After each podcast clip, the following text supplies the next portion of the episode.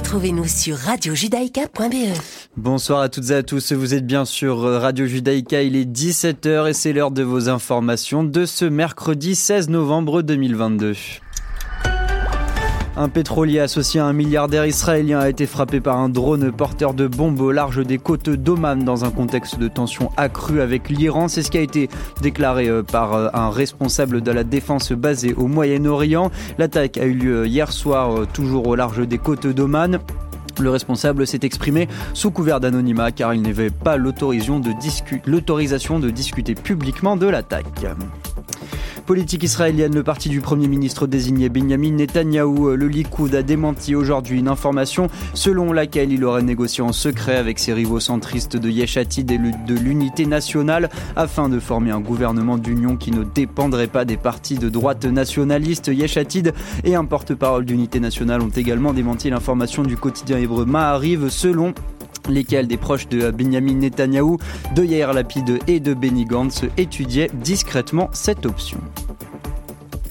La Russie a affirmé aujourd'hui que ces frappes n'avaient touché la veille que le territoire ukrainien, ajoutant avoir identifié le missile tombé en Pologne comme un projectile tiré par un système de défense des forces de Kiev. Le Kremlin a salué aujourd'hui la retenue des États-Unis sur cette question. En l'occurrence, il faut noter la réaction pleine de retenue et plus de professionnels de la partie américaine. C'est ce qu'a déclaré à la presse le porte-parole du Kremlin Dmitri Peskov, dénonçant l'hystérie de hauts responsables de plusieurs pays. La Russie n'a rien à voir avec l'incident qui s'est produit en Pologne. Ce sont les mots de Dmitri Peskov. Et enfin, euh, l'imam marocain euh, Hassan Iqoussen, exilé cet été en Belgique, pourrait échapper à une mesure d'expulsion depuis la France vers le Maroc. Il a été placé euh, hier soir dans un centre de détention en vue d'un éloignement du territoire, une décision jugée scandaleuse par ses avocats. Le projet d'expulsion annoncé aujourd'hui par la secrétaire d'État à l'asile et la migration Nicole Demour fait suite au refus répété hier par la justice belge de remettre l'imam à la justice française en vertu d'un mandat d'arrêt européen. C'est la fin de ces informations. Je vous retrouve à 18h pour le grand journal de la rédaction. Tout de suite, c'est votre émission euh, Mythe de Boss en compagnie de Laurent Poznantec et Serge Bézère.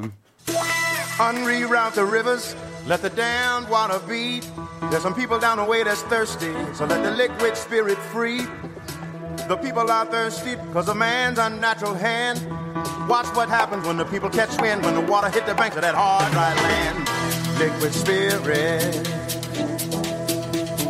Liquid spirit. Liquid spirit.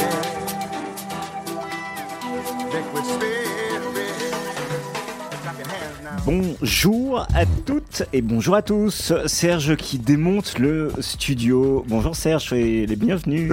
bonjour. Qu'est-ce qui se passe? Racontez-nous. Il y a tout qui tombe. C'est pas euh, grave. Il y a tout qui tombe, mais il y a tout qui est remis. Ça va. Il n'y a pas de problème. Nous avons le plaisir aujourd'hui de recevoir Alexis Descamps, CEO de Farm, créé en 2013. Farm, c'est un réseau coopératif de 17 magasins bio qui propose de donner davantage de sens à vos achats en consommant bio, local et éthique, tout un programme, mais aussi en soutenant des producteurs indépendants et des entreprises familiales. Tout ça pour éviter les multinationales, c'est un peu ça le principe, euh, Alexis? Bonsoir. Bonsoir. Euh, est-ce que c'est ça le principe Dans les grandes lignes, oui, c'est pas mal résumé. Même si l'idée n'est pas d'éviter les multinationales, mais plutôt de promouvoir les alternatives. Oui, c'est bien. Donc euh, on travaille avec aussi. Voilà.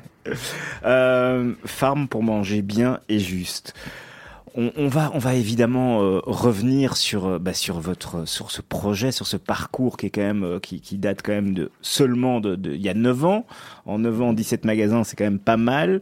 mais la tradition dans Mythe de Boss, c'est de comprendre un peu qui est notre invité, Alexis. On va repartir en enfance. Qui êtes-vous? Vous venez d'où Belge, bruxellois? Racontez-nous votre parcours. Alors, je m'appelle euh, Alexis, j'ai 40 ans, euh, j'ai deux petits loulous avec ma compagne. Euh, je suis belge, je suis, j'ai grandi dans le Brabant wallon. Mhm. à Limal, pour être plus précis, si vous voulez tout savoir. Rue Jadot, voilà, comme ça on y est. précis, pas très loin. donc, bah, j'ai une enfance assez classique, hein, très honnêtement, un parcours tout à fait. j'ai pas beaucoup bougé, etc. Par contre, bah, très vite, moi, ce qui m'a plu, c'est les dauphins, la nature, hein, voilà, comme tous les petits garçons, ou beaucoup de petits garçons de mon âge à l'époque. Et mon parcours, je dirais, éducatif, a essentiellement suivi cette ligne-là, puisque je suis devenu biologiste écologiste suite à des études à l'UCL. Et c'est ce qui m'a d'ailleurs amené en fait à travailler dans le bio aujourd'hui, c'est la fibre environnementale. Ouais. C'est amusant, ça vous dit biologiste, écologiste. C'est une double, une double casquette? Je précise parce que si je dis juste écologiste, on va penser que c'est l'aspect politique éventuellement, même si ça peut être tout à fait, en l'occurrence, cohérent. mais c'est écologiste au sens scientifique du terme. Donc j'aime bien, je précise le mot biologiste auparavant pour bien, je parle bien de l'aspect scientifique. À la maison, vous aviez un environnement familial qui, qui était très nature. vous avez baigné un peu, on allait se balader en. Alors non, pas du tout. non, non, mais vraiment pas. famille, les bras wallons, tout tout à fait classique, euh, classe moyenne, euh, à mon avis politiquement bleu, si je vais le dire comme ça. Donc, euh, à mon avis, parce que je ne sais pas exactement quels étaient les bulletins de vote de mes parents, non, mais pas du tout. plutôt standard, en fait. Donc, mhm. c'est plutôt moi qui, je dirais, au fur et à mesure de mes rencontres, curiosité, et eu ce penchant pour. et alors, c'est quoi la biologie écologique. Alors, euh, l'écologie au sens scientifique du terme, c'est l'étude de l'environnement, l'étude des interactions des êtres vivants entre eux. De l'écosystème. Euh, de l'écosystème, absolument, mhm. tout simplement, euh, mais sans connotation politique. Mhm, mhm. Voilà, donc c'est tout ce qui a trait à ce, que, ce dont on parle beaucoup aujourd'hui, en réalité. Hein. je veux dire, encore plus aujourd'hui, quand on sait qu'on est 8 milliards sur Terre, et tout l'impact qu'on sait de l'empreinte humaine sur notre planète. voilà, c'est tout ce qui m'a passionné. Et, et, à l'époque, parce qu'on on est en quelle année quand vous entamez ces, ces, études? Parce que j'imagine, on a plus ou moins le même âge, on a, voilà, une quarantaine d'années. Euh... Je suis plus vieux, oui, ça va, je suis plus vieux. je vous ai regardé, hein, Ça ne se voit pas. moi, je n'ai plus de cheveux.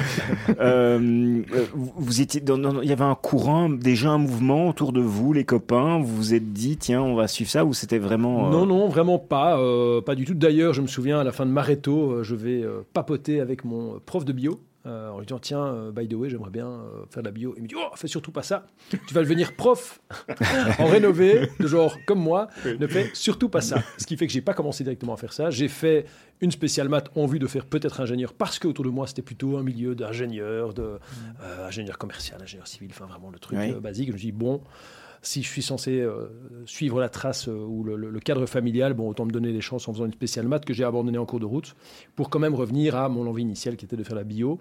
Par passion, vraiment par passion, et sans ambition euh, professionnelle par ailleurs.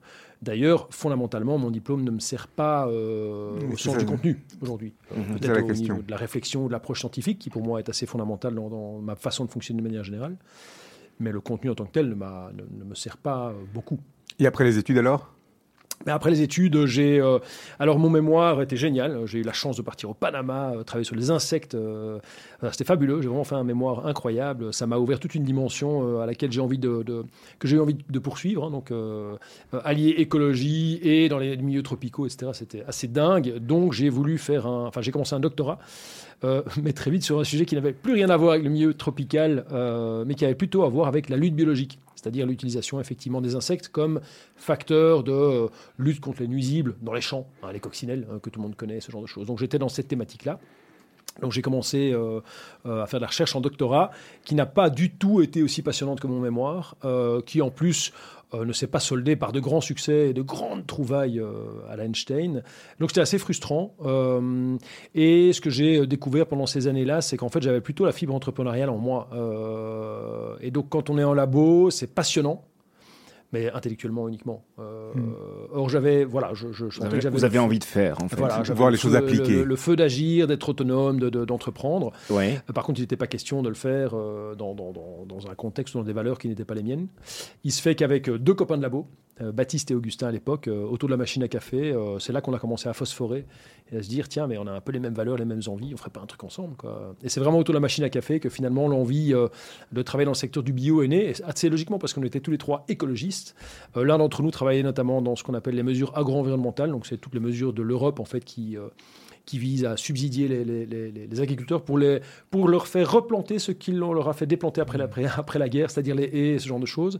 Euh, et on constatait assez fortement une différence très forte, mais vraiment visible, hein, entre un agrosystème bio euh, cultivé en, selon les normes bio et un agrosystème cultivé en conventionnel, ne fût-ce qu'au travers de la vie faune. Donc tout, ce qui est oiseaux, etc. On voyait qu'il y avait une diversité euh, très très différente, très sensiblement différente, beaucoup plus riche évidemment euh, dans le milieu, enfin dans un simple champ bio. donc voilà, tout ça nous a envie, nous a donné envie de travailler dans ce contexte, travailler avec ces agriculteurs là. On avait un réseau euh, de, contacts au travers de nos activités professionnelles. Et l'idée de départ, c'était tout simple. C'était, bah, en 2009, hein, quand on a commencé cette activité en fait première. C'était plutôt de moderniser les, ce qu'on appelait les paniers bio à l'époque.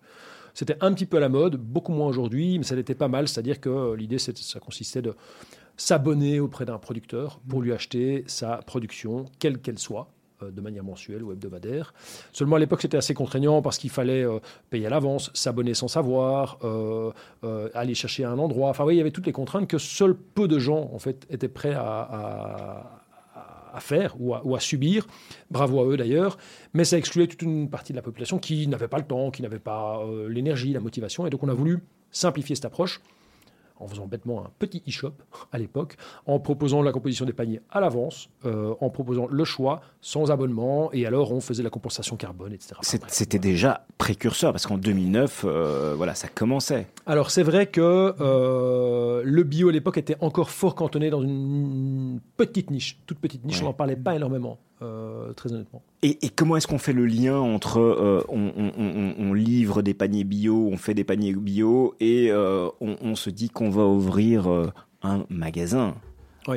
Alors en fait, c'est venu. Ouais, ça vient logiquement, ça. en fait, c'est venu de manière concomitante, c'est-à-dire qu'à l'époque, quand on a établi notre business plan. Hein, euh, notre business plan, on, s'est vite rendu compte qu'en réalité, si on faisait juste une plateforme en ligne de panier bio, on allait euh, manquer peut-être d'un contact direct avec les consommateurs et d'une visibilité directe. Et donc, assez vite, on a eu l'idée, enfin tout de suite, en fait, de faire une boutique à côté, une petite boutique à 40 mètres carrés, pour donner un visage humain à notre activité de panier. Mais aussi, on avait de grandes ambitions d'économie circulaire à l'époque, c'était de faire circuler les fruits et légumes entre les paniers et euh, euh, le, magasin en se disant si on a un, out of stock d'un magasin, on va chercher dans les paniers ou inversement. Hein, c'était... Alors c'était tout à fait théorique, ça n'a jamais fonctionné, mais n'empêche, c'était ça l'intention, visage humain et optimisation euh, logistique. Et vous, vous ouvrez où la, première boutique? C'était à Etorbeek, rue de Tout, au 176 si ma mémoire est bonne.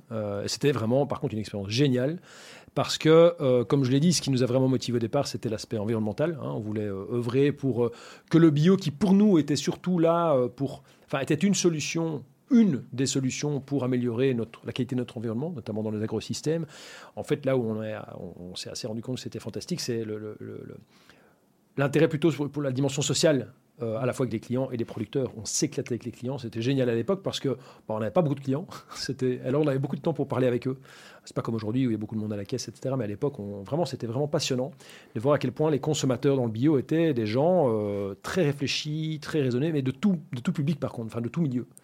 C'est marrant parce que vous, parlez beaucoup euh, de l'aspect sociétal, de l'aspect sur les, enfin des, des, des, des agriculteurs, etc. Et alors qu'on a tendance aujourd'hui à avoir un discours beaucoup plus centré sur l'individuel au niveau du bio, en disant c'est bon pour vous et c'est bon pour ce que vous mangez, c'est bon pour ce que vous mettez dans votre corps. Alors là, on, a l'impression que à la base le, le, point de départ, c'était plus, ben non, il faut que ce soit bon pour la planète, pour l'environnement, pour les champs, pour les agriculteurs et l'écosystème. Et, et, vous, eh ben oui, vous êtes, vous c'est bien aussi. Mais après tout, euh, c'est pas ce qui est principal. C'est ça? C'est tout à fait ce qui nous a motivé au départ. Euh, cette approche que je qualifie d'égocentrée, mais pas négative du terme, hein, de dire c'est bon pour moi. On l'a jamais nié, mais c'était pas du tout notre fer de lance. Euh, Aujourd'hui, c'est plus ça quand même dans les gens. On, enfin, on culpabilise ceux qui mangent pas bien, on récompense ceux qui mangent bien. Mais ça dépend de nouveau. Enfin, j'ai autant de motivation de consommer tel produit ou tel produit que, que de personnes. Enfin, très honnêtement. Par contre, ce mm. qu'il faut reconnaître, c'est que je pense que le bio a cette qualité, enfin, a cet avantage de, de, de, mutualiser ces deux qualités, à la fois sociétale et à la fois mm. de santé. On ne peut pas dissocier les deux. On est nous-mêmes des individus en plein dans notre environnement. Hein. On parlait d'écologie, d'environnement tantôt. On n'est pas séparés en réalité. Hein. Je veux mm-hmm. dire, on, est, euh, on, est, on, fait, un tout. Je ne parle pas de l'aspect spirituel, même pas. Hein, mais je parle vraiment même de l'aspect physiologique du terme. On mm. forme un tout avec notre environnement. pour, si je peux euh, compléter ce que, ce que la, question de Serge, est-ce qu'aujourd'hui le, le bio est un élément différenciant par rapport à quoi? Pas, mais aujourd'hui. Dans l'alimentation au, sens, large. Oui, au sens large, parce que, parce que j'ai l'impression qu'aujourd'hui, je vais pas dire si on mange pas bio, euh, on n'a rien compris, mais euh, c'est vrai que c'est poussé à outrance. J'ai l'impression qu'aujourd'hui, on a un tout petit peu euh, dénaturé ou dé... je vais pas dire démystifié, mais dénaturé le, le, bio au sens, au sens large. On l'a rendu plus accessible. Aussi, mais mais mais. C'est pas, pas, un débat entre nous, Laurent. Enfin, laissons parler de notre invité. Ah, mais je vous écoute. Moi, non, non, mais alors on dit souvent il y a bio et bio. Alors moi, quand je dis il y a bio et bio, je vais pas distinguer. Je vais pas dire ouais, il y a le bio de grande distribution et puis il y a le nôtre. Hein, c'est pas l'idée. Quand je dis il y a bio et bio, c'est il y a le, le bio au sens de le label, hein, qui est une norme technique hein, qu'on- a rendue, euh, euh, qu'on a normée sur le plan juridique. hein, euh, ça, c'est- le label pur et dur. Euh, et puis il y a le bio au sens de la philosophie de consommation Mmh. euh, consommation alimentaire et même de, de- de philosophie de vie presque. Et c'est ça qui pour moi distingue bio et bio. Là où la grande distribution ou un certain nombre d'acteurs se suffit, c'est du label bio. Et le label bio chez nous, c'est le même qu'en Grandis, hein, soyons clairs. hein. Il n'y a, pas de différence normative. quoi. C'est pour ça que je ne distingue pas le, le label chez eux et chez nous. Par contre, il y a l'approche de consommation, l'approche de la, la philosophie en tant que telle qui est pour moi euh, assez fondamentale. Et c'est celle-là qu'on a envie d'amener dans les foyers ou dans les assiettes, hein, si on devait circonscrire ça à l'aspect alimentaire. C'est de se dire, OK, mais finalement, quand on consomme un produit, euh, encore plus aujourd'hui, quand on a encore moins le temps, on, on perçoit encore moins ce qu'il y a derrière un produit. Je, dire, je- me souviens un jour, j'avais entendu, alors je ne sais pas si c'était vrai ou pas, mais euh, le, le pourcentage d'enfants à qui on demande d'où vient le lait, on, on dit ça vient de- du tétrabrique, quoi. Enfin, sans, sans savoir que ça vient de la vache, quoi. Alors je pense que c'est un peu exagéré, mais vous voyez, on a perdu ce lien avec la réalité de ce qu'il y a derrière ce qu'on mange, Euh, le lien avec euh, le bien-être animal, le lien avec le respect de nos écosystèmes, le lien en fait avec le respect de notre planète dans laquelle on vit et dont on dépend. Et c'est ça qu'on a envie d'amener. Mais ça passe par de l'éducation aussi. Hein. Alors ça passe par de l'éducation dont on est tous acteurs. Je veux dire, à chacun à notre niveau de la société, mais nous en tant que commerçants, on considère qu'on a un rôle extrêmement noble. euh, qui est peut-être pas perçu comme ça euh, quand on parle de commerçant, mais en fait le commerçant est un, est un peu un passeur, pas uniquement de produits, mais d'informations. Et c'est là où je pense que le commerce a perdu ses lettres de noblesse au travers des, dernières décennies, c'est qu'on on ne table que sur le prix, le prix, le prix, alors que fondamentalement, on vend des produits qui ont des spécificités, et les nôtres, c'est ceux donc, que, que j'essaye, voilà, qu'on essaye de faire être des produits qui sont euh, je dirais, euh, sain pour tout le monde, bon pour tout le monde, noble. Et, et voilà. Pour tout le monde, c'est-à-dire et pour le producteur et pour le consommateur. Absolument. Alexis Descamps, on vous a, euh, Descamps, on vous a demandé de choisir deux, deux chansons. Euh, on commence par quoi? Euh, alors, on va commencer par Xavier Rudd. Ouais. C'est pourquoi? Oh, euh, pff, j'ai pas de raison objective. Elle me parle. elle me parle. Elle est positive, elle est douce, elle est agréable. On reçoit le CEO de De Farm. On se retrouve dans quelques instants dans Mythe de Boss.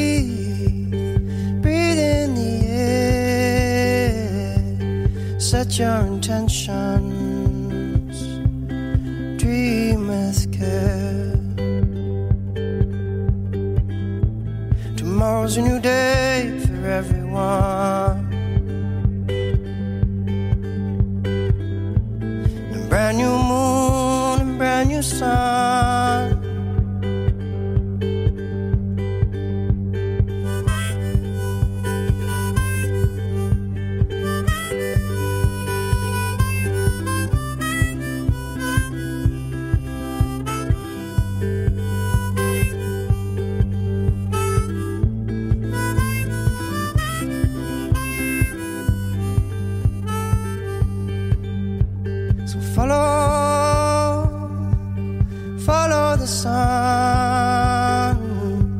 the direction of the birds, the direction of love.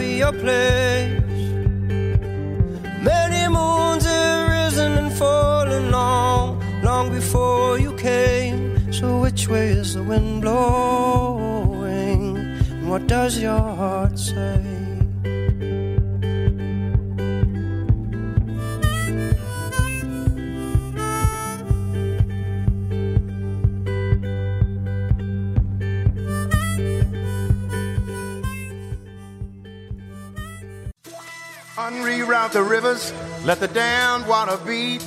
There's some people down the way that's thirsty, so let the liquid spirit free. Alexis Descamps est notre invité, le CEO de Farm, qui est un réseau euh, coopératif de 17 magasins bio présents en Belgique. Euh, alors c'est marrant parce que quand on regarde sur la, la- la carte, euh, vous êtes plutôt euh, à l'est euh, de la carte. Euh, On n'est pas encore tellement dans le nord, euh, quoique vous êtes, euh, c'est Grimbergen ou euh, Leuven. Leuven, ouais, Leuven, c'est le seul magasin en Flandre? Oui. Oui. Il y, y a la volonté de, vous étendre euh, au niveau national? Alors euh, oui, depuis le début, on a toujours été un projet euh, ambitieux. hein. Notre baseline, c'est changer le monde en mangeant. Donc, on veut changer le monde en mangeant, c'est pas juste avec un magasin, j'ai envie de dire. hein. Donc, effectivement, on voulait pouvoir toucher le plus de consommateurs possible. Donc, on a toujours été très ambitieux, ce qui nous a valu pas mal de critiques hein, d'ailleurs, parce que quand on est dans un milieu, je veux dire, qui veut changer un peu le, le paradigme dominant, bah, on peut être critiqué si on veut avoir de l'ambition. Ouais. Mais euh, finalement, dernièrement, en fait, c'est plutôt de l'actualité, mais il y a quelques mois, euh, cette ambition de nous développer par nous-mêmes, on a euh, un petit peu changé, on a fusionné en fait avec un groupe belgo-hollandais. Ouais. Euh, et donc aujourd'hui, en fait, on pilote deux enseignes. On pilote l'enseigne Farm, enfin, et Brut by Farm aussi, hein, qui est euh, un concept, euh, je ne sais pas si vous le connaissez, mais qui est un concept de marché permanent, en fait, bio. Et, et un concept plutôt en Flandre, qui est Ecoplaza, qui est en fait notre alter ego flamand ou. Avec un autre actionnariat? Non, non, c'est le même actionnariat. Ouais. Euh, mais c'est une enseigne, c'est une enseigne qui est positionnée légèrement différemment, euh, parce que notamment notre magasin, la Flandre et euh, la Wallonie slash Bruxelles, c'est quand même deux cultures assez différentes. hein, je vais l'apprendre à personne. Donc deux, euh, deux profils de consommation un peu différents, etc. Et donc finalement, on, on a trouvé intéressant de pouvoir aborder les deux marchés avec deux enseignes différentes, deux positionnements un peu différents. Et, Et vous, ouais, pardon. Et vous n'avez pas envie de- de- d'un moment de créer une seule marque? Parce que pour partir un jour à l'international, ce sera peut-être plus fort d'avoir une seule marque. Euh, C'est une question. Hein. Oui, oui, bah, ça fait partie des, questions, je veux dire, qui, sont qui existent, mais à laquelle on n'a pas la réponse pour l'instant. Euh, Il y a des tas de raisons euh, objectives pour fusionner les marques ou n'en avoir qu'une seule, comme il y en a des tas intéressantes pour en maintenir deux. Voilà. Euh, Donc- l'idée de- d'acheter une autre marque et d'un autre réseau. on n'a pas acheté, hein, donc c'est une, c'est une fusion, on a vraiment Ah, fusionné. Donc maintenant, on fait partie, Farm est euh, euh, une entité qui fait partie d'un groupe belgo-hollandais qui s'appelle Biotop, qui lui-même, euh, enfin moi en l'occurrence, mais pilote deux enseignes, enfin deux, deux marques d'enseignes. D'accord, d'accord, Voilà. d'accord. Euh, et l'idée derrière cette fusion, c'est typiquement de pouvoir, bah, alors c'est comme toutes les fusions, c'est les synergies euh, organisationnelles, mais c'est sur renforcer nos valeurs et renforcer notre projet en fait de Mhm. différenciation euh, de la bio. Quoi. Pour accélérer plus vite. Pas forcément pour aller plus vite. Euh, pas forcément pour aller plus vite, mais finalement, quand on, a, on se rend compte qu'on a des confrères qui ont les mêmes valeurs et le même projet, ben, à quoi bon en fait euh, se faire concurrence et donc potentiellement peut-être se tirer vers le bas plutôt que de se renforcer. Alexis, justement, comment est-ce qu'on pourrait définir Farm euh, par rapport à la concurrence Euh, On en parlait des, des- des autres acteurs. euh. Alors ça dépend euh, par rapport à qui on se compare, hein, je dirais. euh, Mais vous, quand mais- vous- ouais. Oui, ben, je dirais nous, on est une alternative à, ce- à la grande distribution. C'est comme ça qu'on se qualifie en tous les cas. Euh, on pourrait dire qu'on est concurrent des autres magasins bio, etc. Mais pour moi, c'est pas le propos en réalité. Il y a des nuances, bien entendu, ou des positionnements sensiblement différents entre magasins bio. Mais le fondement, c'est qu'en fait, on veut proposer une alimentation euh, qui soit saine, durable, de qualité, quoi. Euh, fondamentalement, c'est ça la base. C'est pas la bouffe au meilleur prix. C'est là que vous allez chercher, c'est là que vous allez entre guillemets chercher les, les nouveaux clients. C'est là que vous allez, vous voudriez aller chercher les Alors, c'est là en tout cas que nous on veut travailler. Et Mm. on espère convaincre les clients. Euh, c'est une approche qui a d'abord à voir avec notre projet plutôt que de dire. euh, Donc, on on n'a pas une approche opportuniste. Je, veux dire, je vais donner un exemple tout simple, mais pendant le Covid, ça a été le boom du bio. Hein. Tout le monde a continué à investir à fond dans le bio, dans le secteur dans lequel nous étions depuis 10 ans. Super. La grande distribution a investi énormément, massivement en communication, etc. Source de croissance incroyable. Maintenant que le bio est en crise, hein, parce que vous savez ou pas, mais depuis un an, le bio est vraiment en crise à cause, bah, on s'en doute, hein, pouvoir d'achat, berne, en Ouais. berne, etc. C'est juste une évidence. Eh ben, la grande distribution, qu'est-ce qu'elle fait? Elle désinvestit complètement ses étals euh, des produits bio euh, et des produits durables. Ouais, Il n'y a pas de, Donc il y a bien, pas de c'est bien rotation. la quoi. preuve, tout simplement, qu'il y a une approche opportuniste. Je ne vais pas les critiquer. C'est simplement le reflet d'une approche opportuniste qui n'est pas la nôtre. Nous, c'est notre ADN. Hmm. Alors d'ailleurs, on distingue la bio de le bio. Nous, on dit là pour dire la philosophie bio. Nous, c'est notre ADN, donc on fera jamais autre chose. S'il n'y a plus de clients pour consommer la bio, ben, on va disparaître. c'est aussi simple que ça. Votre assortiment, il est limité au, à l'alimentation? En, en vaste majorité. Euh, nous, la bouffe pour nous, c'est finalement ce qui sort de la ferme, en quelque sorte. hein. C'est- c'est- et donc, euh, un savon, ça sort rarement d'un champ. Et voilà. Mais n'empêche, ça fait partie malgré tout de ces euh, pratiques de consommation. Mais alors, on, on parle d'agriculture, on parle de fermier. Quand on regarde, quand on va chez chez Farm, il n'y a pas que des produits qui sortent des, des- qui viennent de chez les agriculteurs. On a aussi des produits qui sont préconditionnés, des produits industriels, euh, Alors, tofu et tout ce qui est non-food. ouais, 100% des produits qui sont sur euh, nos étals proviennent de champs. hein, Ou, d'agriculteurs. Enfin, je veux dire, non, mais fondamentalement, la nourriture, qu'elle soit transformée ou pas. Non, mais c'est important à, à se rappeler parce qu'en réalité. Mais c'est pas le circuit travaille- court alors, c'est la notion entre, c'est la différence entre le circuit produit tran- court, circuit Alors, transformé. Ce que je veux dire, c'est qu'il y y, y a ce côté industriel. On a, quand je parle de, de, de- d'agriculteur, c'est on a l'impression que quand on vient chez vous, pour certains produits, on parle à l'agriculteur. Alors que pour d'autres, on parle à un grossiste qui achète chez un autre grossiste qui s'est finalement fourni en Inde ou ailleurs. Ouais, je comprends parfaitement. et J'aime bien jouer le jeu de la transparence ou, une- ou rétablir une forme de vérité. On va pas tomber dans l'image d'Épinal où tout vient d'un producteur qui fait en fait en- en- sur une butte en permaculture. Euh, bien sûr que non. Euh, Aujourd'hui, la transformation des produits, c'est un maillon essentiel. Je tout le monde ne mange pas que, des- euh, que de la matière première, que des produits bruts. Donc nous, évidemment, on a plein de produits transformés. On a même des produits transformés selon une logique industrielle. Mais l'industrialisation en tant que telle, tout est de nouveau une question d'échelle, de territoire, de fiscalité même, je dirais, hein, fondamentalement. Se passer de l'industrialisation, c'est-à-dire optimiser les processus de transformation pour finalement nourrir un grand nombre, il n'y a rien de mal. Euh, vous allez chez un producteur lambda qui fait des carottes, vous pouvez être certain qu'il a une petite chaîne de lavage de ses carottes. Bah, c'est une forme d'industri- d'industrialisation, vous voyez Donc, il. Mais là, je parle du conditionnement. C'est plus le conditionnement et la- le, le traitement, le, enfin, c'est- les traitements. Mais c'est pas mais négatif, hein. C'est juste non. dire, ça augmente l'assortiment. C'est que vous aussi, vous pouvez, après tout, vous n'êtes pas un magasin de la ferme et donc vous devez aussi augmenter l'assortiment. Alors par contre, ce qu'on essaie de faire, et là vous touchez un point important, euh, je prends toujours cet exemple, Euh, vous allez trouver chez nous à la fois du quinoa emballé dans un sachet en plastique qui provient de Bolivie, qui est bio, oui, mais qui vient de Bolivie, et vous allez trouver le même qui est fabriqué en Belgique, qu'on vend en vrac. Pourquoi? Eh bien justement, là on touche au, au cœur de la mission de Farm, euh, de, de notre intention à nous, hein, je l'ai dit, c'est changer le monde en mangeant. Nous, notre but, c'est d'accompagner le maximum de gens possible, qu'ils boivent du coca euh, ou qu'ils aient déjà l'habitude d'aller euh, acheter leur panier bio euh, à la ferme en direct. On veut pouvoir accompagner tous ces gens-là vers une forme de transition alimentaire. On parle beaucoup de transition énergétique, hein, on sait tous les défis auxquels on fait face. Ben, au niveau alimentaire, c'est la même chose. On a nos habitudes culturelles héritées, euh, bien sûr, hein, on mange tous des frites de temps en temps ou de la malbouffe, c'est évident. On a... Non mais c'est évident, moi, moi, moi le premier. hein. N'empêche, on sait qu'on a des défis à, à remplir. Et donc, nous, on a envie d'aider les consommateurs à faire ces pas l'un après l'autre, à partir de là où ils se trouvent. Donc si un consommateur a l'habitude de, j'invente moi, d'acheter son quinoa typiquement au carrefour euh, non bio qui provient de Bolivie, et puis qui voit un peu un truc similaire chez nous, bah, welcome. Et puis, by the way, qu'est-ce qu'on va mettre en avant? C'est pas celui-là. Ce qu'on va mettre en avant, c'est celui de Graines de Curieux, hein, qui est un producteur euh, ici en Belgique et qu'on distribue en vrac, qui sera, selon notre analyse de la durabilité des produits, un produit bien plus durable euh, au sens large du terme, social, environnemental, euh, économique, que l'autre, qui est par ailleurs déjà très bien. Et comment, comment est-ce que vous sélectionnez vos fournisseurs et, et vos agriculteurs? Sur quelle base? Comment ça se passe? Alors aujourd'hui, il y a quand même un certain nombre d'acteurs, euh, beaucoup d'acteurs existants, hein, que ce soit des producteurs ou même des grossistes. Donc, Ouais. je veux dire, on a quand même un certain choix. Euh, nous, ce qu'on a, on a développé ce qu'on appelle le Pharmoscope chez nous. Il y a, alors l'idée est née en 2017. Elle a émergé il y a deux ans, enfin un peu avant, avant le Covid. Bon, maintenant, on pourrait même dire que c'est devenu banal, mais l'idée du Pharmoscope, c'est un peu l'équivalent du Nutri-Score, mais pour la durabilité. C'est-à-dire qu'il y a un certain nombre de critères que nous avons considérés en interne comme étant des critères qui reflétaient la durabilité d'un produit. Euh, et en fait, nos objectifs d'entreprise, enfin parmi nos objectifs d'entreprise, c'est d'augmenter le Pharmoscore, donc l'indicateur de durabilité de nos produits en moyenne. Donc on voudrait hein, qu'on se rende compte que, tiens, cette année-ci, le Pharmoscore moyen de nos produits, c'est, j'invente, 6, et que l'année prochaine, on voudrait que ce soit 7. Donc une des grilles euh, d'analyse ou de sélection de produits chez nous, c'est de nous assurer que les produits qu'on achète répondent de plus en plus à un, un degré ou un niveau de durabilité élevé, à un Pharmoscore élevé, donc cet indicateur de durabilité. Et c'est un critère fondamental. Euh, Vous le publiez celui-là? Alors, il est publié sur tout. Vous allez en magasin. Il y a deux éléments très simples de visibilité. D'abord, sur toutes les étiquettes de produits, vous avez un numéro, euh, le Pharmoscore. C'est sur une échelle de 11 et donc c'est publié, enfin c'est visible. Et sur votre ticket de caisse, vous avez le pourcentage de produits en vrac, le pourcentage de produits locaux, le pourcentage de produits euh, en vrac, etc. que vous avez consommé. Donc, vous avez déjà un certain nombre d'indicateurs. Maintenant, c'est un dispositif qu'on a lancé, je vous dis, juste avant le Covid, avec les moyens du bord, qui est loin d'être complètement abouti, mais c'est vraiment dans cette démarche-là qu'on veut s'inscrire. Aujourd'hui, euh, l'assortiment n'est pas limité au food, on en a parlé. Quelles sont les catégories qui marchent bien alors dans, dans le bio, entre guillemets, non-food? Ah, dans le bio non-food. euh, alors, qui marche bien. Je, veux dire, je, je vais en citer une qui est indissociable de la démarche de consommation bio, mais qui n'est pas forcément celle qui est économiquement la plus pertinente. Mais c'est tout ce qui est, euh, je dirais, euh, soins alternatifs. Euh, qu'on parle d'huile essentielle, de gémothérapie, de compléments alimentaires, etc.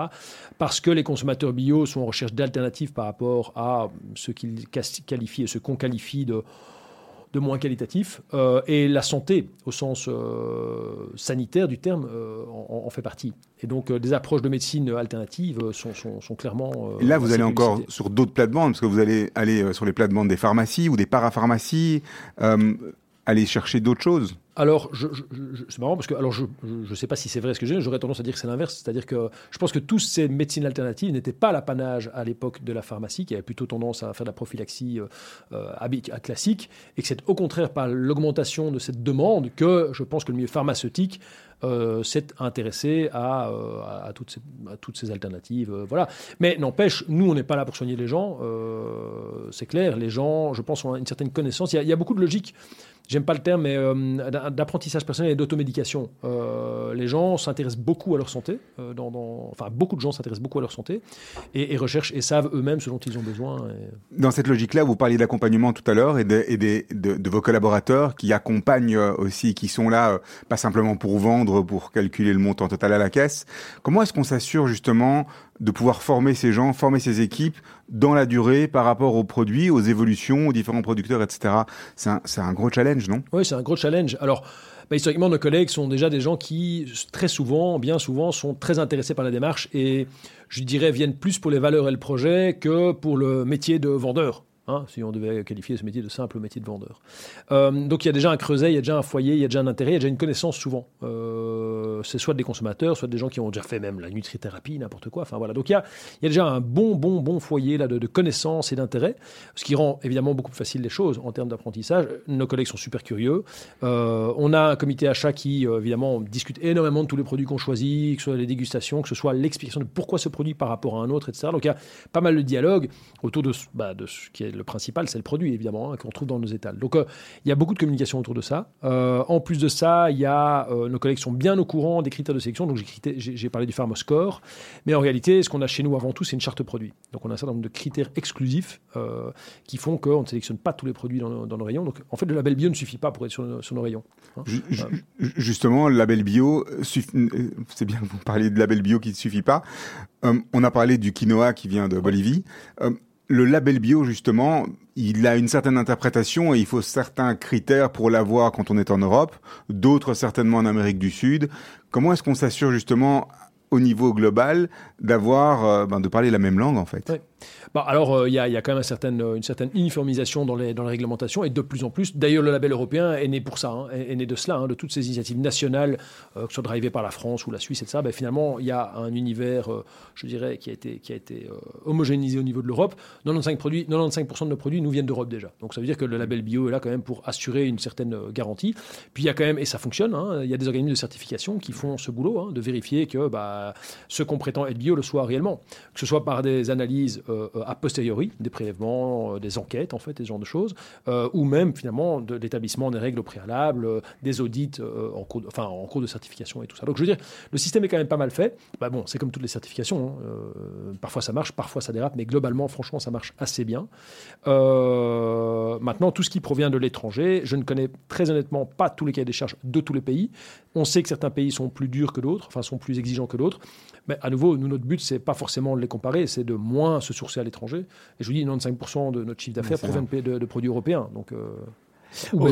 Aujourd'hui, qui sont vos clients? Qui sont les clients de, de Farm euh, eh bien, franchement, euh, c'est très difficile à dire. Non, mais vraiment, c'est très difficile à dire. Euh, mais est-ce que ça a euh, évolué ces, ces 13 dernières années mais, mais, vraiment, je... alors c'est évident que ça a évolué. C'est-à-dire qu'on est, on est passé d'un marché de ultra niche à un marché de niche. Enfin, il y a eu une croissance quand même assez importante. on voit clairement qu'il y a toujours les billots de la première heure qui sont les fidèles parmi les fidèles. Non, mais c'est vrai, franchement, il y, a, il y a une vraie, vraie. C'est pour ça que je dis c'est ancré dans une philosophie de vie pour pas mal de gens. Euh, et il y a beaucoup de gens ces dernières années qui se sont intéressés à la question, euh, fort heureusement. Euh, évidemment, avec toutes les crises dont on parlait avant, que ce soit la dioxine, hein, la, plus connue, la plus médiatisée à l'époque, et même le changement climatique, enfin tous les défis. La vache folle, la, la, vache folle à l'époque, hein, la dioxine et la vache folle, c'est en même temps. voilà, donc toutes ces crises alimentaires, bah, le cheval dans la lasagne, enfin tous ces scandales de, de, de l'agro-industrie mondialisée, parce que c'est de ça dont on parle, ont fait prendre conscience à de plus en plus de gens bah, qu'il était peut-être temps de revenir à une échelle un peu plus humaine. Euh, vous proposez également un modèle coopératif euh, dans, votre, dans, dans le concept de farm. Racontez-nous, expliquez-nous, c'est Oui. quoi exactement? Alors, le modèle coopératif, c'était hein, parce que c'est plus vraiment le cas aujourd'hui. hein. Euh, le modèle coopératif était vraiment un des piliers de notre développement, qui a pu être, enfin, qui était extrêmement riche. C'est-à-dire qu'en fait, allez, je veux dire, le pilier organisationnel, c'était deux choses. D'abord, on invitait n'importe quel euh, client à devenir coopérateur, donc c'est-à-dire à avoir finalement une voix et une visibilité au sein de l'entreprise, euh, au travers de l'Assemblée générale, hein, typiquement. Donc, euh, vraiment avoir un espace de dialogue. Mais le plus riche euh, était le conseil d'administration. Je dis était parce que depuis qu'on a fusionné, on a clairement complètement changé la gouvernance. Vu qu'on a changé de taille et de défi, il fallait qu'on ait un peu plus d'agilité décisionnelle. Mais en tout cas, ce qui était vraiment riche, et franchement, je trouve que pour une taille d'entreprise, ça peut fonctionner jusqu'à une taille d'entreprise assez grande. On avait un conseil d'administration où les actionnaires ne représentaient que maximum 50% des voix. Et donc, 50% au moins de ce conseil d'administration était composé de non-actionnaires, euh, de personnes qui n'étaient pas intéressées par l'aspect euh, du capital. On avait producteurs, on avait collaborateurs, euh, on avait des clients. Enfin, c'était vraiment franchisé également. Donc, c'était super riche, quoi. Et ça, c'est terminé. Alors c'est terminé parce que quand on a fusionné, ben, en fait finalement Farm fait partie d'un groupe plus grand, donc on n'a pas mis ce conseil d'administration dans le groupe plus grand puisqu'il avait déjà un conseil d'administration préexistant, donc c'est clairement terminé. Mais d'une certaine manière, au-delà de cette fusion, la vertu, l'immense vertu de ce, ce- ce- cette, euh, Ce modèle. de ce modèle, c'est euh, l'en- l'engagement mutuel, c'est la compréhension, c'est la, la création d'une culture très forte, vraiment euh, autour de valeurs d'un projet. etc. Donc ça a vraiment permis à chaque partie prenante finalement de participer à la construction de ce projet qui est euh, globalement bien ancré maintenant dans, dans- dans sa mission, mais ça a aussi l'inconvénient que bah, finalement c'est beaucoup beaucoup de palabres, euh, beaucoup de discussions, et qu'à un moment donné, surtout maintenant où on est en crise, il faut qu'on puisse agir de manière un peu plus euh, rapide et un peu plus agile. On parle chiffres? Oui, Aujourd'hui, 13 magasins, ce sont des magasins en propre ou des franchisés? C'est quoi le modèle? Alors sur 17 magasins, il y a la moitié en intégré et la 17, moitié en franchisé. 17. 13, c'est 13 plus 4. Euh, Ouais, 13 plus voilà, en fait, c'est même 22 pour être tout à fait honnête, puisqu'on Ah. a euh, racheté la- la- les 5 magasins BioStory Ouais. euh, qui sont en Brabant Wallon euh, actuellement. Donc en réalité, il y en a 22 aujourd'hui. Et euh, bah, en fait, maintenant, oui, je dis, ça fait deux tiers en intégré et un tiers en franchisé. Euh, Et Combien d'employés? Alors, si je, je, je- je fais la somme de tous les employés, euh, en ce compris ceux des franchisés, on doit être à 300, à peu près à 300 employés euh, au total. Ouais, donc c'est déjà une grosse PME. Ça, qu'est-ce qu'une grosse ou une petite PME Genre, Je ne connais pas les critères, mais en tout cas, on s'amuse bien. Le chiffre d'affaires, on, on tourne à combien aujourd'hui? Ah, on est à peu près à 40 millions. 40 Ouais. millions de chiffre d'affaires. Enfin, 40, euh, 50 millions avec euh, Ouais. l'historique. Si on revient un peu au- à votre parcours à l'origine, euh, donc euh, à l'université, le, le, jump, il a été à quel moment en fait entre le, qui, a fait qui vous avait de venir passer de biologiste à chef d'entreprise? Alors, c'est la machine à café, hein, je vous l'ai dit. non, le jump, euh, bah, formellement, c'était en mai 2000, euh, 2004, je crois. Euh, non, j'ai donné ma démission de mon doctorat un mois et demi avant la fin. Je voulais pas rester jusqu'au bout, juste pour tirer sur ma bourse, hein, comme je, enfin sur ma bourse d'études. hein. Oui, Euh. Pardonnez-moi. Euh, non, j'ai donné ma démission au mois de mai, euh, vraiment pour euh, bah, vraiment faire le saut entrepreneurial. Et ça a été que- direct. je- je- Non, alors avez- on, avait, on a, on a, on a beaucoup travaillé avec avec, mes deux associés de l'époque, le soir, phosphorer, établir des business plans, etc. Donc je dirais ça a pris, ça a pris six mois, je pense, pour élaborer notre stratégie. Sans avoir de formation par rapport à ça, c'était vraiment du learn by alors, doing. alors, si, il se fait que l'année d'avant, j'avais suivi en cours du soir une formation en management à l'ICHEC, euh, très intéressante, franchement, euh, c'était de- des bonnes bases. pour mais structurer la pensée un peu. Pour structurer Non, ça c'est plutôt l'approche scientifique, franchement. Euh, Mais très honnêtement, le, le boulot, il s'apprend sur le tard. hein, je veux dire, euh, c'est- c'est comme ça qu'on se fait. On Et c'est a- intéressant. En fait, c'est à ça que je voulais en venir. Je- Ouais. Ce que je trouve intéressant dans cette approche, c'est de se dire, ben, parfois des belles success stories, parfois les beaux résultats des entrepreneurs, ils viennent pas de parcours scolaires, Ah ils non, viennent ouais. pas d'études commerciales, ils sont simplement liés euh, aux capacités intrinsèques de la personne et toujours à cette approche scientifique, à cette, cette manière scientifique d'approcher les choses, les problèmes. Parce je, suis, je suis assez d'accord et il faut bien s'entourer, faut se remettre en question, euh, faut, faut y aller aussi. hein, je veux dire, euh, pendant, on peut parler de nos débuts parce que franchement c'était pas rose.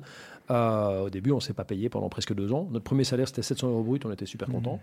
Euh, après deux ans, quoi. Donc non, non, et on a failli mettre la clé sous la porte. hein, on s'est posé réellement la question. hein, à un moment donné, au bout de presque deux ans, on s'est dit bon, on gagne toujours pas un copec, il n'y a pas beaucoup d'avenir parce que je vous dis, il n'y avait pas beaucoup de clients au début. on avait beaucoup le temps de papoter, c'était très sympa. Le premier dimanche qu'on a ouvert, on a fait 80 euros de chiffre d'affaires, pour vous dire un peu le, le- le niveau d'activité. Euh, mais euh, quand on s'est rendu compte que si on mettait la clé sous la porte, on était caution personnelle auprès de la banque, euh, bon, hein, voilà, c'est comme ça. hein, on, s'était mouillé, donc on s'est dit on va s'accrocher. Et heureusement, en fait, heureusement, euh, parce qu'on en est là aujourd'hui et ça met du bien. C'est quoi la suite pour vous? Parce que vous avez, vous nous avez expliqué, euh, vous avez fusionné avec un, avec un, un- un grand, un plus grand grand groupe, groupe. ouais. ouais. Euh, la suite, c'est partir à l'étranger. euh, Non, non, euh, enfin, on est à l'étranger puisqu'on a fusionné avec un groupe belgo-hollandais, Ouais, donc en quelque sorte, non, non, on a bien assez à faire sur nos territoires, donc pas du tout. Et, et, et- moi, mon approche a toujours été de dire que s'il y a des partenaires existants ailleurs, que ce soit la commune d'à côté ou le pays d'à côté, autant plutôt travailler en synergie, que ce soit sous forme de fusion ou de partenariat, enfin, moi, peu m'importe en réalité, hein, ça n'a pas, le- le- ça n'a pas énormément d'importance. Euh, autant privilégier ce genre de voie-là. Euh, je suis même, enfin, j'ai souvent été un peu déçu, je dois dire, dans, dans ma carrière, de voir que c'est pas toujours partagé euh, cette vision. Il vaut mieux collaborer plutôt que voilà. C'est un peu Ouais. dommage, mais V- votre, idéal, votre idéal n'a pas changé en fait. C'est-à-dire que c'est toujours l'expérience entrepreneuriale ne vous a pas transformé en, en grand capitaliste qui veut Non. manger du chiffre et de la. et de la- on, on sent ça dans le discours. On n'est Ouais. pas du tout dans une logique. euh, moi, je veux grandir là, grossir là, faire un appel, faire un truc, une augmentation de capital.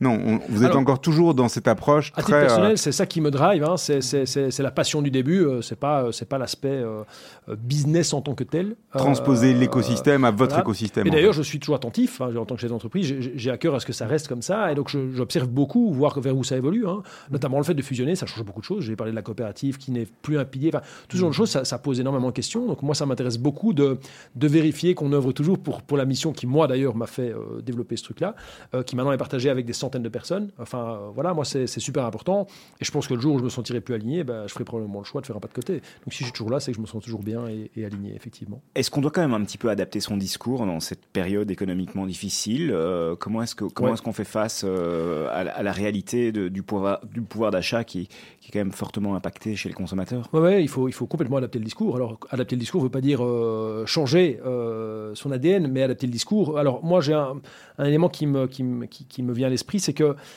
depuis que je travaille dans le bio, le bio a toujours été qualifié de, de cher. hein, euh, et la réponse a toujours été de tout le monde, nous compris, de dire c'est normal. C'est normal parce que. C'est normal parce que la main-d'œuvre, c'est normal parce que ceci, parce qu'il y, y a plein de raisons. Et c'est vrai, il y a plein de raisons objectives, notamment dans, dans les modes de production, euh, qui font que ça pour la- le rendement à l'hectare, hein, pour parler simplement de choses, on n'arrivera jamais probablement dans, dans- dans- le blé à atteindre les rendements à l'hectare qu'on peut avoir dans le conventionnel. Mais qui sont des rendements qui sont complètement artificiels, soyons clairs, mais je ne vais pas aller sur ce débat-là, mais n'empêche, on n'arrivera pas à ces rendements. Donc forcément, dans la chaîne de valeur, ça se répercute en prix. Mais je pense qu'il n'est pas non plus malhonnête intellectuellement de considérer que cette différentiel de prix entre le conventionnel et le bio, a- on n'a jamais fait l'effort d'essayer de le travailler. Euh, et dans ce différentiel, il y a bien sûr, donc je l'ai expliqué, des raisons type rendement, etc. Mais il y a aussi probablement une certaine inefficacité euh, dans la chaîne logistique ou ce genre de choses. J'ai envie de dire, le client, fondamentalement, il est prêt à payer plus cher parce que c'est le producteur du coin et qu'il est bien payé, mais pas parce que le camion est rempli qu'à moitié ou qu'on perd du temps euh, dans les préparations, par exemple. Il y a Ouais, peut-être il y a peut-être aussi une opportunité commerciale, une, une sensibilité au prix ou Alors oui, oui, une mais ça demande... au prix qui est plus grande. Oui, en tout cas, je pense que ça fait prendre conscience à notre secteur, et en tout cas nous, on, on est clairement là-dessus, c'est qu'on doit professionnaliser énormément de choses pour pouvoir quand même rendre ça plus accessible et pas juste compter sur le fait que le consommateur est, payé à- est prêt à payer plus cher. Et comment est-ce qu'on fait alors? Ben, on se professionnalise, euh, on fait des économies d'échelle, hein, la fusion ça aussi cette vertu-là, hein, soyons très clairs. hein, euh. pouvoir d'achat, le fait de, de pouvoir achat- faire de l'achat groupé. Alors, euh, moi, je, je- je- je vais parler un, un moment sur le pouvoir d'achat. Clairement, je vais provoquer, mais euh, fusionner nous permet d'avoir un énorme pouvoir d'achat.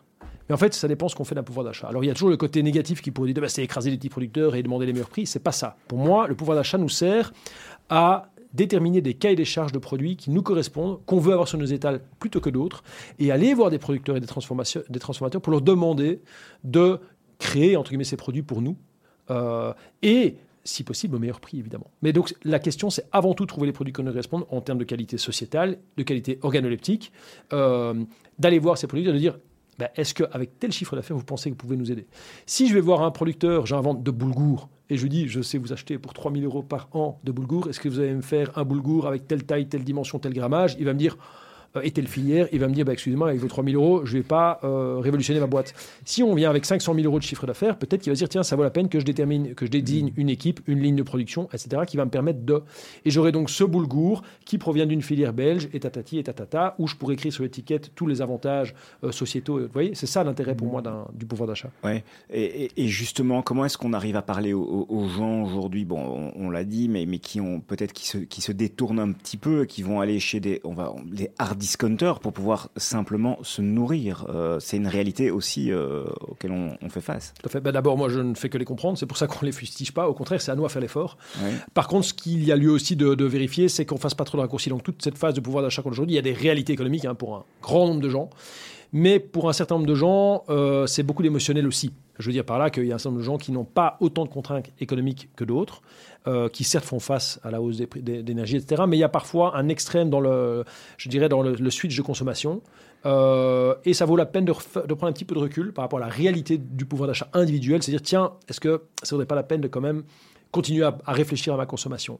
Et nous, ce qu'on a envie de dire aussi, c'est de déconstruire un certain nombre de mythes. Donc certes, le bio est considéré comme plus cher, mais en fait, ça dépend de nouveau de ce qu'on compare. euh, voilà. Et nous, ce qu'on on se bat pour l'instant, c'est de se dire, c'est très injuste de comparer, j'invente, un paquet de pâtes euh, origine France, 100% bio, euh, de, blé, euh, de blé dur, etc., etc., que nous, on a dans nos magasins, avec le paquet de, chez Aldi, de chez Aldi, origine inconnue, non bio, etc., qui certes est à deux fois moins cher, hein, ou trois fois moins cher même. Mais bon Dieu, alors comparons aux Barilla, à la limite, hein, qui sont conventionnels, ça, mais qui sont deux fois plus chers que les nôtres. Enfin, donc de nouveau, non mais c'est une réalité. hein. Donc pour l'instant, on fait d'ailleurs objectivement pas mal de pubs comparatives comme ça, où on essaie de comparer Mais des oui. pommes et des pommes. En définitive, la, but com- la pub comparative par rapport au prix, c'est pas la solution. Ça a marché dans le passé pour d'autres. hein. Ouais. Mais le prix uniquement n'est pas n'est qu'une des qu'un des identifiants d'un produit. Mais pour certaines personnes, c'est un, un, un, un élément critique aujourd'hui. Absolument. Enfin, aujourd'hui, de manière générale, je dirais. Absolument. Mais, Euh, mais vous avez quand même une mission très forte, hein, ch- changer le monde en mangeant. Enfin, c'est c'est Ouais. quand, même- c'est quand même un élément, un, un élément différenciant parce que le mieux manger, bien manger, pas cher euh, que, que, que d'autres retailers prônent, mais voilà, c'est pas, c'est pas très différenciant. Ouais. Après, je veux dire, pour faire l'avocat du diable, d'autres retailers se positionnent aussi en disant, ben, nous aussi, c'est la qualité. Peut-être pas Carrefour, mais l'autre, euh, et, euh, euh, en disant, ben voilà, nous on va offrir le, discount permanent sur un certain type de produit. C'est un positionnement aussi qui est très fort et, qui, vient, qui vient vous déranger ou pas? Bah, J'ai envie de dire déjà, alors je, vais prendre ma casquette idéaliste. Je suis euh, ravi si demain tous les retailers, euh, quels qu'ils soient, font du 100% bio, font du 100% local. Euh, c'est 100% entrepreneur, hein, Alexis. euh, Ah, Mais ça n'arrivera jamais, ça malheureusement, dans, de mon vivant malheureusement. Non mais objectivement, par contre, oui, ce serait quand même vraiment l'idéal. Donc, alors, ça me dérange à court terme, mais c'est à moi de m'adapter. Hein. Euh, c'est à moi peut-être déconstruire peut-être ce que je qualifierais de faux discours, Mhm. ou dire en quoi nous on fait mieux. Voilà, c'est ça. Après, aux consommateurs à prendre le temps, s'ils le peuvent, ou ou pas, en fait, euh, de faire des choix le plus en conscience possible. Sans rentrer dans le guerre des prix, sans rentrer dans une logique de guerre des prix, parce que Absolument. c'est- bon pour personne. Et comme je dis, le seul moyen de ne pas rentrer dans une guerre des prix, c'est qu'on ait d'abord comme critère de choix, c'est la qualité de notre produit au sens organoleptique, euh, euh, sociétaux et ça, pour, et ensuite avoir pour ces produits-là les meilleurs prix. C'est que- pas l'inverse. Est-ce que vous développez votre propre gamme aussi, comme on appelle les private labels? Vous avez les, les, les farm labels euh, Alors, on n'a pas fait de marque farm en tant que telle. Euh, la seule, je dirais, marque qu'on a euh, développée, euh, en quelque sorte, c'est la, marque NU. euh, NU point d'exclamation, qui est une marque qui qui pas vraiment une marque, c'était plutôt l'idée d'identifier une filière euh, viande, euh, porc en l'occurrence, qu'on a établie sur base d'un cahier des charges qui allait bien au-delà du cahier des charges bio euh, existant dans l'élevage de porc, parce qu'on s'est rendu compte que en fait, non seulement les agriculteurs, les éleveurs en général sont les moins bien payés hein, dans, tout le système euh, euh, agronomique. Les éleveurs sont souvent les moins bien, payés, pardonnez-moi, euh, et encore plus les éleveurs de porc. Par contre, on s'est rendu compte que parmi eux, il y avait un certain nombre d'éleveurs qui avaient vraiment des pratiques euh, incroyables euh, en termes de durabilité et même de bien-être animal. Je veux dire, euh, pas de caillebotis, soins des animaux avec des huiles essentielles, enfin vraiment des pratiques assez surprenantes, quoi, mais qui n'étaient pas valorisées sur le marché. Donc l'idée, c'était que ces produits puissent être valorisés justement, que les producteurs puissent être mieux rémunérés pour leurs produits, avec un cahier des charges qui prenait en compte bien plus d'autres dimensions. Et donc on l'a identifié avec cette marque, qui est une marque qui s'appelle Nu.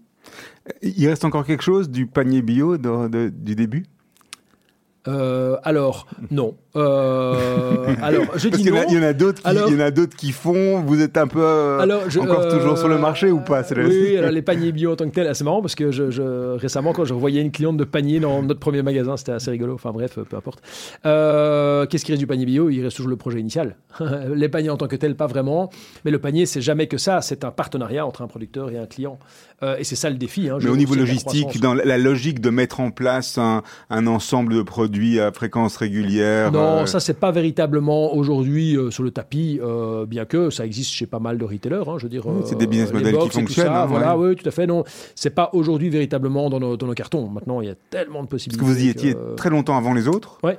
Et puis vous avez fait un. Peut-être trop tôt. Peut-être. Oui, voilà. Mais sauf que ça n'a rien à voir parce que nous, les paniers de départ, rappelez-vous, c'était un contrat entre le producteur et le Ouais. client. C'est-à-dire, c'est un engagement, c'est que nous, on prenait cet engagement à notre charge en quelque sorte pour que les producteurs puissent avoir une sécurité d'écoulement. C'était ça l'intention du panier bio.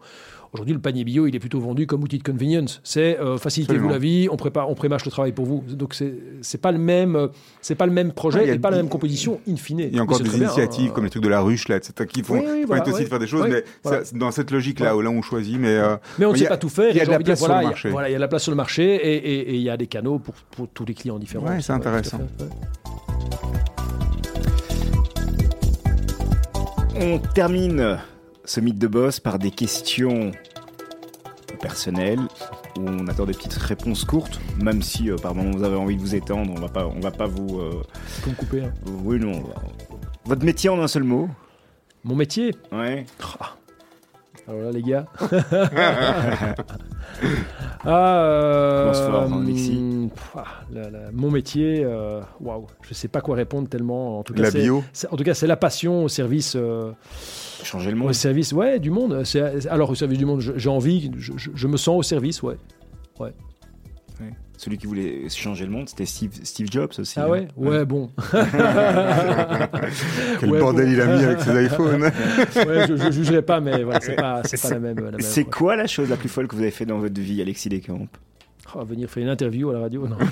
la chose la plus folle, euh, eh ben, je pense, euh, c'est marrant parce qu'on ça fait longtemps que j'y avais pas repensé, mais c'est effectivement avoir remis ma démission euh, et me lancer. Non, mais vraiment, en fait, euh, je trouve que c'était faire un saut vers l'entrepreneuriat C'était à quel âge de manière très naïve, en fait. Euh, bah, 24 ans. Ouais, c'est encore le bon âge pour ça. Non, 24 ans, ouais, quelque chose. Vingt- vingt- non, pardon, 26 ans. 26 ans. ouais, 26 ans. C'était très naïf. Euh, Être heureux, c'est? Être heureux, c'est euh, avoir des liens, euh, avoir des liens avec tout le monde, des, loin, des liens, euh, ouais, vraiment des liens de, de, de l'empathie, euh, du- de la joie avec les autres. Ouais. votre don à vous, votre force. Euh, eh bien, je pense que c'est une grande gueule, un esprit critique, mais beaucoup d'empathie, Quelle humilité n'est-ce pas? Pardon. Parfois, c'est pas tout à fait cohérent, mais ça, ça marche là, ça marche. Vous êtes sûr hein Les trois grands, les trois grands plaisirs du moment. Alors, euh, courir dans les bois. Mhm. Euh, On peut dire, je passe. Hein. euh, non, non, euh, Ouais. pour l'instant, c'est courir dans les bois. Ouais. Vraiment, euh, du moment. La défaite rend humble ou revancheur Vous- on, Il nous a dit que c'était une grande gueule. hein, Alors, mais- la, la- la- la bonne réponse publique, ce serait euh, rend humble, euh, et ma réponse serait rend humble. Euh, votre restaurant préféré à Bruxelles? Euh, alors, mon restaurant préféré, il n'est pas à Bruxelles. Euh, alors, si, ce midi, je suis allé à Refresh, c'était super bon. Ouais. Euh, mais j'ai envie d'en citer un, vous me, vous me donnez ouais, la perche. Le truc le plus incroyable, moi j'adore cet endroit, ça s'appelle la Flobette, au où bord de la Lesse, à Furfo, Ah F-U-R-F-O-O-Z. J'invite tout le monde à y aller. C'est une petite, une ancienne euh, cantine euh, style friterie, euh, oui, snack friterie, mais qui n'est plus du tout friterie. C'est une personne, Florence, qui a qui cuisine avec amour des produits bio, euh, des produits de récolte euh, sauvage, etc., au bord d'une magnifique petite réserve naturelle. La Flobette, je vous jure, c'est un instant magique. Ouais. Trois fois W, laflobette avec 2 te.be. Exactement, c'est magique. vous craquez de temps en temps pour de la junk food? Jamais à Paris à midi pour une bonne frite de la place Jourdan. Euh, quel conseil vous nous donneriez, vous donneriez aux, aux auditeurs pour rester zen? Alors, c'est pour rester zen, eh ben, je vous dis, moi j'ai découvert depuis cet été, c'est assez bizarre, mais de, de- de courir dans les bois, c'est assez incroyable. Alors, en tout cas, pour moi, je vous dis, ça a été vraiment euh, assez euh, transformateur, pourvu que ça dure, hein, ça fait deux mois donc. hein. mais vraiment, euh, prendre soin de soi, en fait. De manière générale, je dirais prendre soin de soi, s'écouter. je, je partage. N'allez pas, faites attention, prenez un GSM hein, parce que il y a moyen il y a moyen de bien tomber. Votre série préférée en ce moment, c'est quoi? Oh, c'est une horrible série, mais c'est incroyablement choquant. C'est Handmaid's Tale. Vu ça Ça, oui, un petit C'est- peu au début, mais ça, me met trop mal à l'aise. C'est très malaisant, mais c'est malaisant parce que ça peut avoir certains échos. euh, Par rapport à la ouais. société, l'évolution Ouais, de la société exactement. actuelle. Euh, Avant-dernière question. Le roi Philippe vient manger ce soir chez vous. Vous lui faites quoi à manger? D'abord, je lui fais un gros bisou. Oui. Hein? Majesté. Et je lui fais quoi à manger? Eh ben, Je crois que j'irai commander une petite, un petit burger végétarien de chez La Flobette. Alors la dernière pour moi, quel est le conseil que vous auriez aimé qu'on vous donne à 20 ans et qu'on vous a pas donné? Et confiance en toi. Tout simplement. Merci Alexis Descamps d'avoir été avec nous euh, dans Mythe de Boss. C'était un plaisir. Merci à vous deux. Merci beaucoup. Et longue vie à De Farm. Dans un instant, les informations de 18h. Pour le reste, demain matin, la matinale évidemment. Je vous souhaite une bonne fin de journée. Salut Serge. Au revoir Laurent. Bonne soirée.